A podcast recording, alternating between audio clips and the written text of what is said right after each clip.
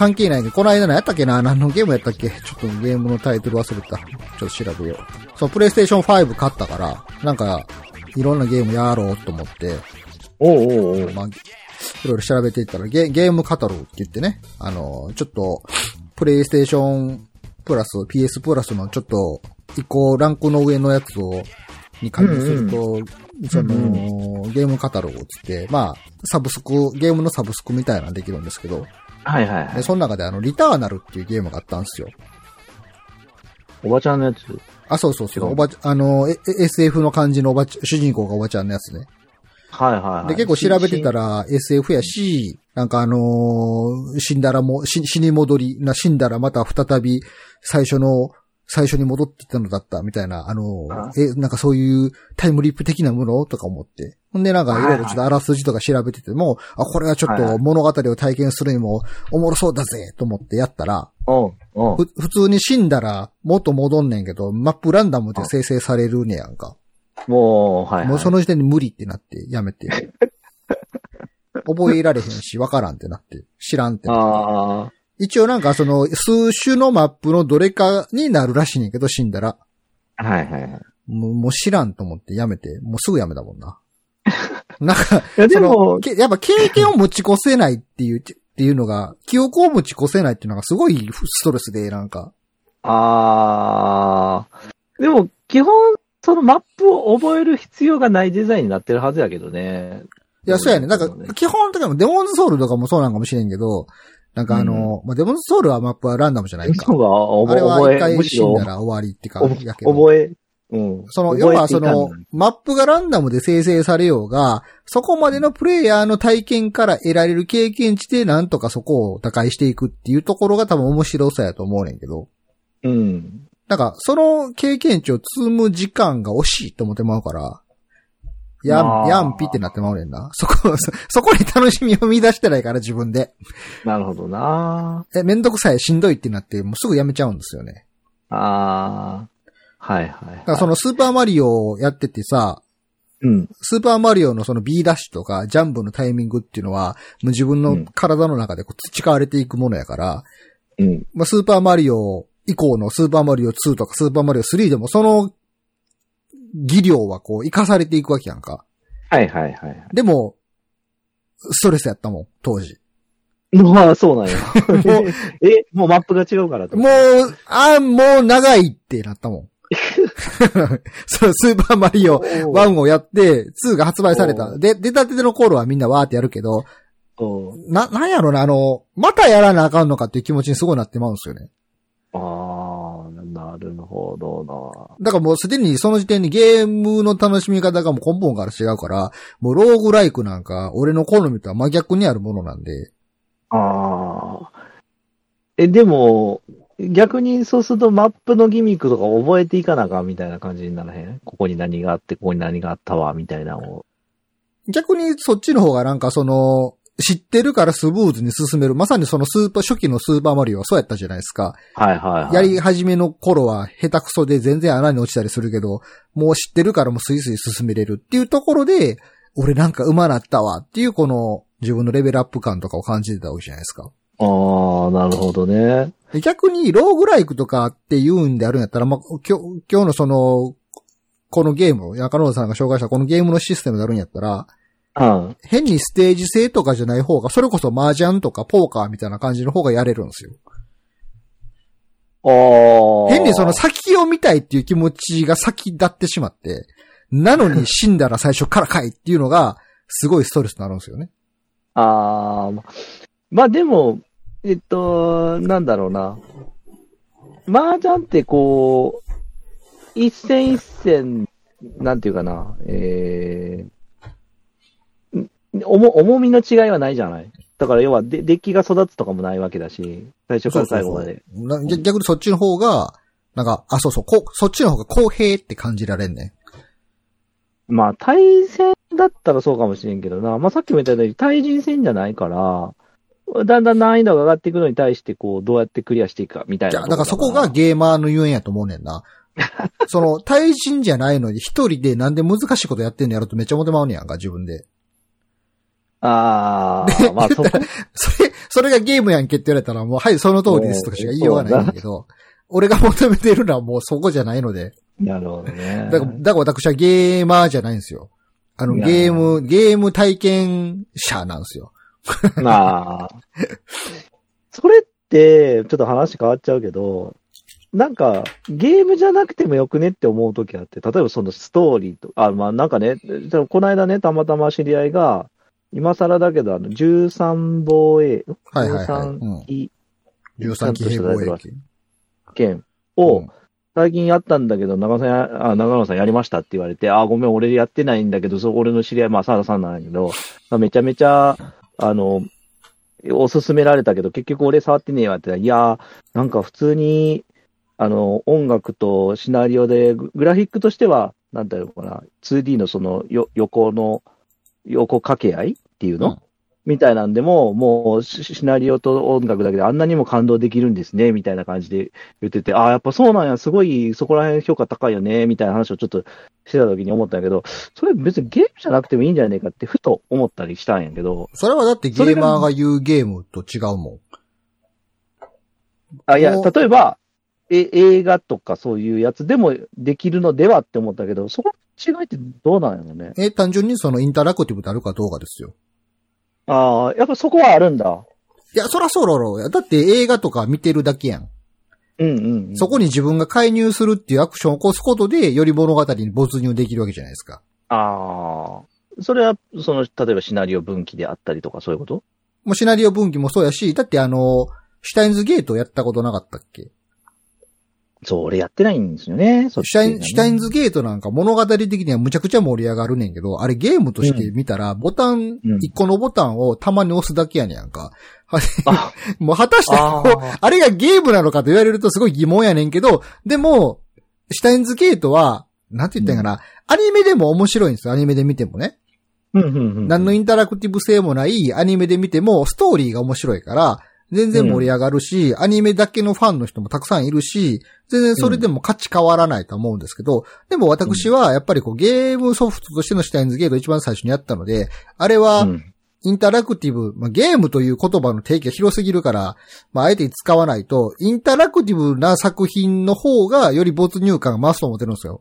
それはまあ、何？それはそうだよね。やっぱりそれは何かっつうと、選択がプレイヤーに委ねられるっていうところなんですね。で、ストーリーとしては一本道であったとしても、その選択をするタイミングっていうのは、ストーリーのキャラクターが勝手に行動するんじゃなくて、プレイヤーのこっちが決めるわけじゃないですか、タイミングを。うんうんうん。やっぱそれがあるかないかで、ストーリーに対する没入感がめっちゃ変わるんですよ。うんうんうん。でそういう意味で、何か基本的にはフィクションの物語を体験したいなっていう気持ちがある上で、まあそれは映画であったり漫画であったりっていうのは、もう見たり読んだりもするんですけど、ことインタラクティブな機能を持っているゲームである方が、より没入感が高いから、それを求めて自分はゲームをしてるところがあるんですよね。ああ、なるほどな。だからはいはいゲーム体、だからフィクション、よく昔言ってたのはその、フィクション物語体験装置としてゲームをやってるって言ってたから、うーん。だからその、本当の意味でのゲームはもう、俺はもう、との昔に求めてないんですよ、なんか。10なるほど年ぐらい前からもうそれはいいってなってるんですよね。なるほど。難しいって。なんか、その難しいことに時間をかけて何回もチャレンジをするっていうこと自体がもうダメなんですよ、なんか。まあ、で、それが、そのアクションゲームとかやったらいいんですよね。なんかあの、自分のプレイスキルが上達したことによって、まあ、あの、敵の砲撃が避けれるようになったとかやったら、まだ頑張れるんですけど、うん。もうこんなデッキ構築とかなったら、あーってなって、もう、あーってなるから、もういいってなるんですよ。ああ、なるほどな。まあ、引き悪かったらもう、なんやねんってなるみたいな。ああ。まあ、引き、引きが悪いっていうか、その、なんやろな、引きが悪いことも踏まえた上でそこを打開する醍醐味みたいなのがあるわけじゃないですか。ああ、はいはい。だから、でも俺はそこに醍醐味を感じられないっていう時点でもう選ばれてないんですよね、自分が。もうゲー、ゲー、ゲーマーではないとお前はって。そうですってはあははもう諦めが早いというか。だから多分そのランダム生成のマップで一番最初の地域に足を入れた瞬間にクソやったらもう多分電源消してまうと思うね。えい。もしくはあの、なんか感じのいいマップが出るまで何回もリセットボタンを押すみたいな。でもね、その感じは、あるかな。あの、前言ったっけ、スカルっていうゲーム、アクションゲームで、これもローグライト要素があるっていう感じのゲームやけど、結構その最初に引くそのスキルみたいなんで、リセマラ的なのをちょっとやってしまうのはあって、で、このスレイドスパイアもちょっとそうなり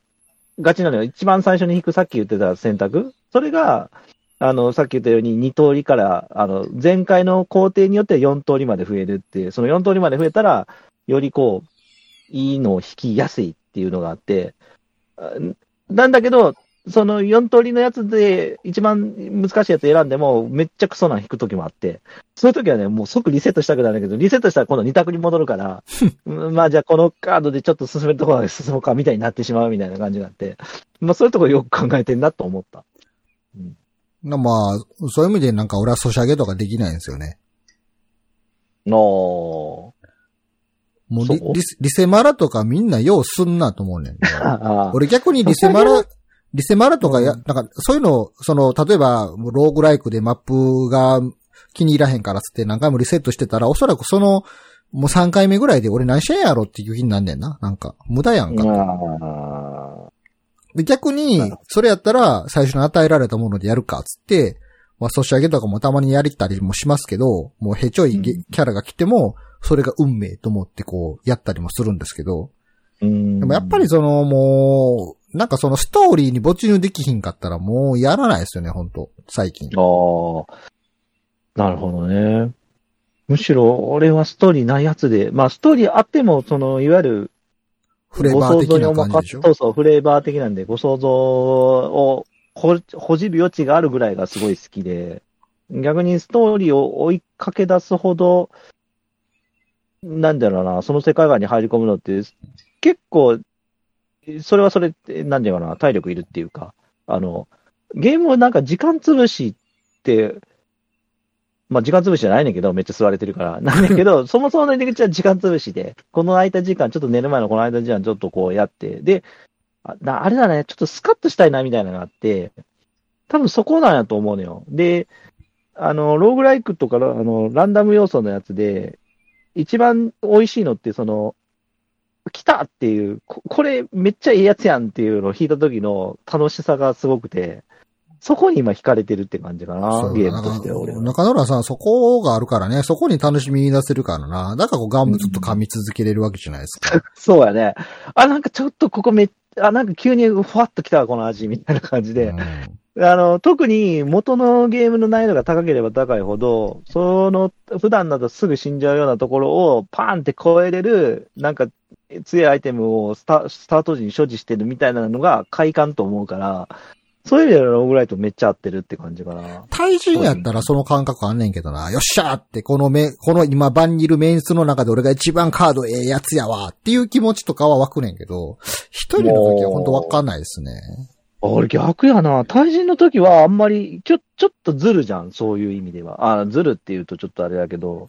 だから相手がコンピューターやから、逆にこう、そういうぶっ飛んだ、あの、いわゆる、チートじゃないけど、その、なんていうかな、ババランスブレイカーみたいなパーンって引いた時も、ただただの気持ちよさしかないっていうか、たこれがね、対人やったら、変な後ろめたさが発生しちゃうんだよね。いやもう逆に俺それがわからん。え、だってそれは公平に配られ、ランダムに公平に配られたカードの中で自分が良かったわけやから、それは単に運の良さじゃないですか。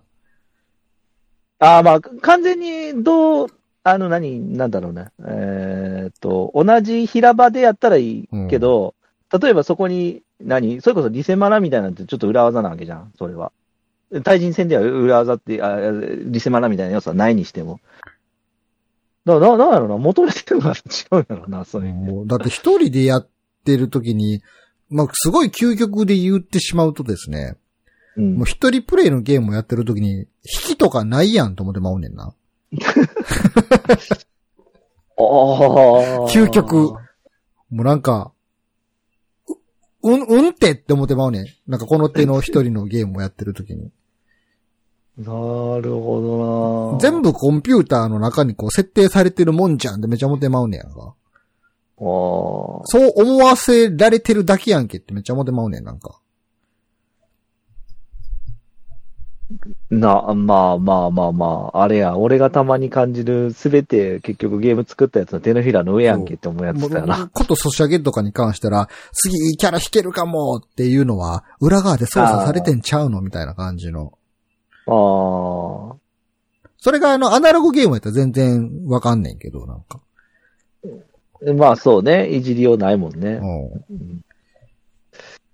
なるほどね。もうそういう意味でも、なん、か、なこの手のゲームは、なんか、もう、選、選ばれてないんですよ、僕はもうそもそも。そうか。